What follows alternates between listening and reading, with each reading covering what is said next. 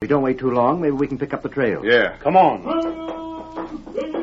What's that? Look, The masked man again. he was listening to what we said. Then it's just too bad for him. Now we'll get him for sure.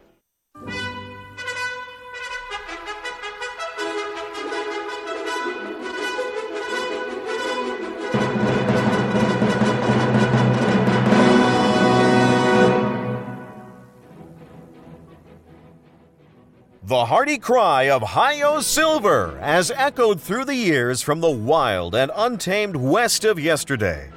It has acted as a symbol of courage to the oppressed, a challenge to the lawless.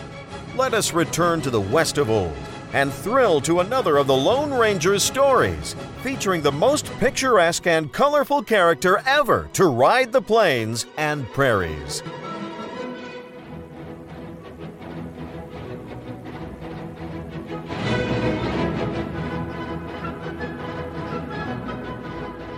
Welcome to The Moral Code Tales of the Lone Ranger.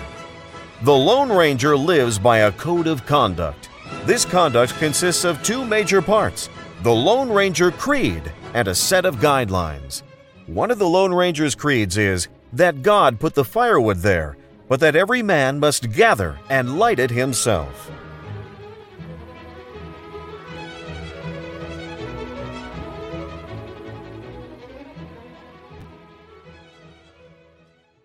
The Lone Ranger is part of the Life Podcast Network. Our goal is to keep adding shows to our network that bring you good family friendly content.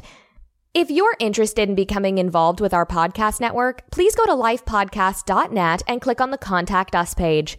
We're also working on a monthly live broadcast designed to connect Lone Ranger enthusiasts. Sign up at our Facebook page to keep up to date. And now, let's listen to another great tale of the Lone Ranger. Now to continue our story. On the strength of the note which accused young Dick Leonard of murder, the sheriff of Baker City, accompanied by Mort Prentice, Clem Sawyer, and Phil Tracy, took Dick to jail and locked him up.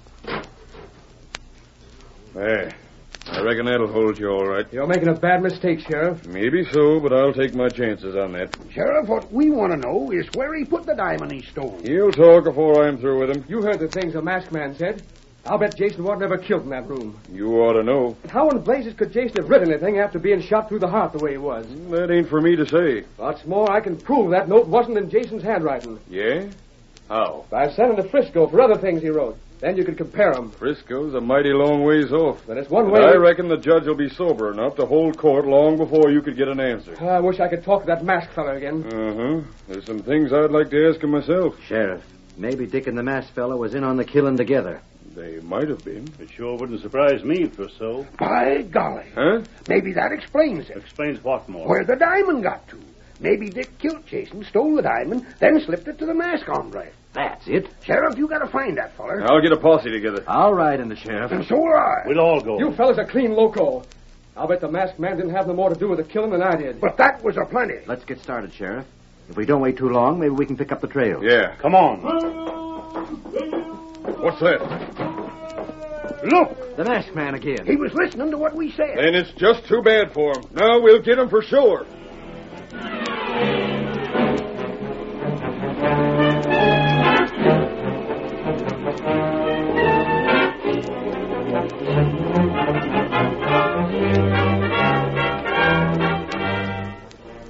The sheriff and his companions tried to follow the Lone Ranger, but the great horse Silver soon outdistanced the pursuit. For the next three days, a posse led by the sheriff scoured the hills for some clue to the masked man's hiding place. They were unsuccessful, however, and in the meantime, neither the ranger nor Tonto had been idle. The faithful Indian had made careful inquiries in the surrounding district and brought the information he gathered to his friend. Then there are three men who might have killed Jason York. Ah. That is, if we're right in supposing he was shot near that grove of trees instead of in the hotel. Mm, Tonto not think him shot in hotel. Doesn't seem likely. Only Mort Prentice mentioned hearing a shot. He may have imagined it. Mm, not right. Three men in town own black horses. Uh, Mort Prentice, Clem Sawyer, and Phil Tracy. not all. All three wanted to buy the diamond Jason brought with him, and not a one of them could really have afforded it. That what me here. Mort has had a bad year with his ranch. Uh, There's been talk that Clem's bank is shaky. He might have stolen the diamond, knowing someplace where he could turn it into cash. Plenty fellers say bank need cash. And Phil Tracy has had an unlucky streak at gambling. I've heard he's lost thousands. And him, bad feller. The gambler would probably be able to dispose of a diamond easily. What you think about feller named Dick? I doubt that Dick killed Jason. The murderer wrote that note accusing Dick. He certainly wouldn't have accused himself. That's right. And no matter what the sheriff thinks, Jason couldn't have lived long enough to write that note. What we do, huh? Tonto, I think we can trap the killer tonight. Mm, that'd be a good thing. Here, Silver. It'll be dark by the time we reach town. Uh, here, paint horse. you, you understand what you're to do, don't you, Tonto? Uh, me, me know. Good. Come on, Silver. Get him up, paint horse.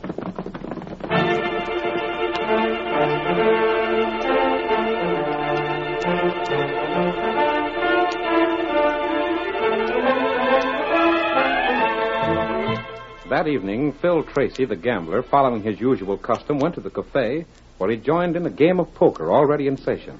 His luck, however, was still against him, and at length he pushed back his chair impatiently and threw his cards on the table. Blast the luck. I haven't had such bad cards in years. Phil! Hey, Phil! Yeah? A fellow just pushed a gun in my back. Well, what's that to me? And then he gave me this paper for you. Huh? What's that? He said to give it to you right away. What paper? Where is it? Here. Well, who was he? I never got a look at him. He said if I tried to turn around, he'd shoot. But maybe he... Well, I'll be. What's it say? None of your blame business. You needn't get mad. Was it bad news, Phil? What are you looking so white about? Can't you tell us what's in it? Ain't the note signed? It ain't signed, and I just said it's nobody's business what's in it.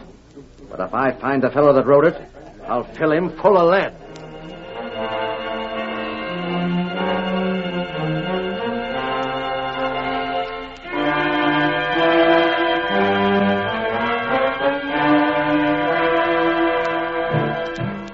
Clem Sawyer was alone in the office of his bank when suddenly the door burst open. Don't turn around. Ain't no cash here. This isn't a holdup. But Careful. I said not to turn around. Who are you? I've heard that voice before. I've got a message for you. A, a message? There. But don't read it until I've gone. Wait. You'll understand when you've read the note. But listen here.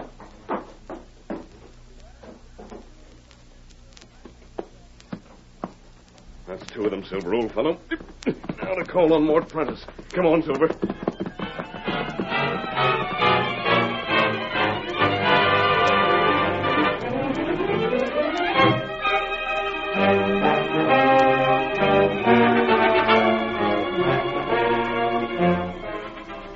Mort Prentice had been talking with the sheriff about Dick Leonard's trial for more than an hour. Finally, he said, I guess we can leave everything up to you, Sheriff.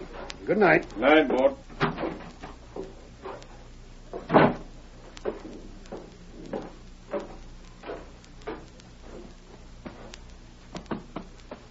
Yeah. Well, looks like that young feller's gonna hang sure enough, but I... Stand where you are. Wait, what Don't the- turn around. I, I- I'll call the sheriff. Read this. Then I think you'll change your mind. What is this? You'll soon know. Wait, come back here. We may meet again, Mort. Come on, Silver. That's a blame funny thing. Who was that feller, anyhow? And what in blazes is in this paper?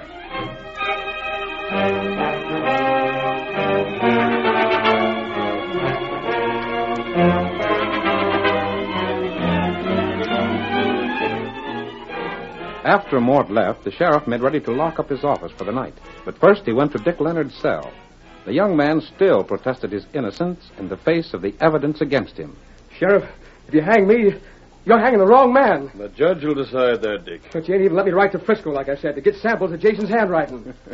I did that myself. huh? Yep, I figured if you was bluffing, I'd just call your bluff. And you'll get an answer before the trial? Can't say about that, but it ain't impossible.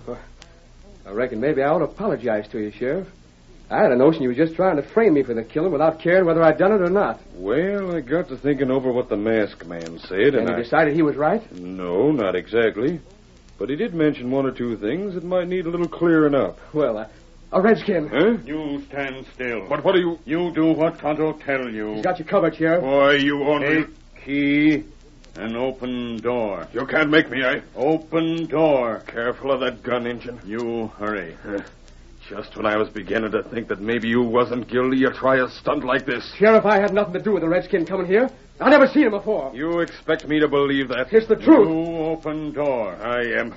But you'll pay for this engine. And you too, Dick. You come. Me? Uh-huh. Redskin, this makes you just as guilty as him. You come too. But I tell you, I... We take ride. A ride? Where? Tonto show you. All right. You got the drop on me now. But I'm telling you, Injun, I'll have you in jail or turn in my star.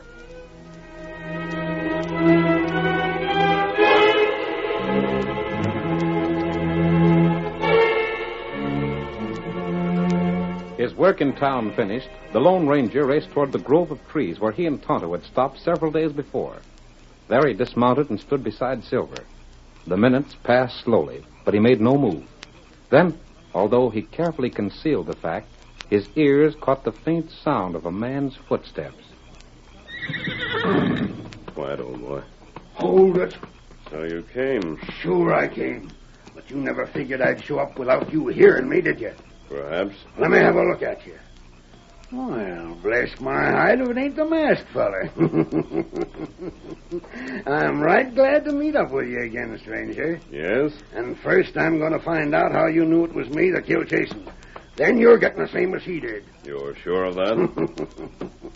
I'm holding all the high cards in this game, stranger. I reckon you ain't got no choice but to follow my lead. Go on. Well, speak up. How'd you get on to me? You read my note, didn't you? Uh-huh. It said for me to meet you where the killing took place. And if we could come to terms, maybe you wouldn't tell the sheriff what you knew. That's right. But that ain't answering my question. Did you see it happen? Maybe. Don't feel like talking, huh? Well, I reckon I'll have a look at what's behind that mask of yours. Then we'll get down to business. Careful. Now just stand still. or The shooting iron of mine is liable to go off. There. No. That him, Silver? Stop it! Up, boy! Flash, I'll kill you! Drop your gun! I let loose. There, there, Silver. That horse is a devil. He knows how to handle murderers. Don't shoot me.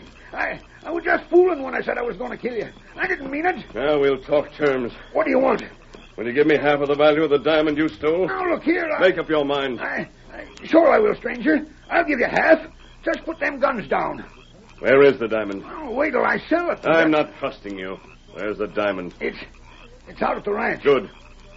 I suppose you tricked Jason into coming here with you, then shot him and took him back to the hotel. I thought you knew about that. I know most of it. You and me are really going partners?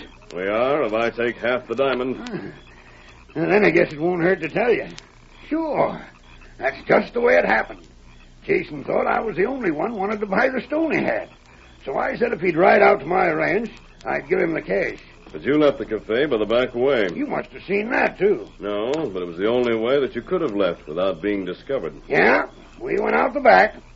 And after he was shot, I got him to his room the same way. Wrote that note, then joined the fellas at the bar. You need more evidence, Sheriff? What's that? We heard all of us needed, stranger. Mort Prentice is going to hang. Stranger, you saved my neck with You this. double crossed me. Mort, you trapped yourself. But, uh, Tonto and I discovered where the shooting had really taken place. But we didn't know who the killer was. But you gave me that note. And I gave notes just like it to Clem and Phil. All three of you owned black horses. Blast you! Three men received identical notes, but only the guilty man could have known he was to meet me at this grove of trees. I should have shot you when I first came up. We was watching you, Mort. We'd have shot first if you'd have tried anything. All we was waiting for was the masked man to get you to tell the whole story. I'll get him for this. Mort, you won't get anybody. Because just as soon as you've had your trial, you're going to hang.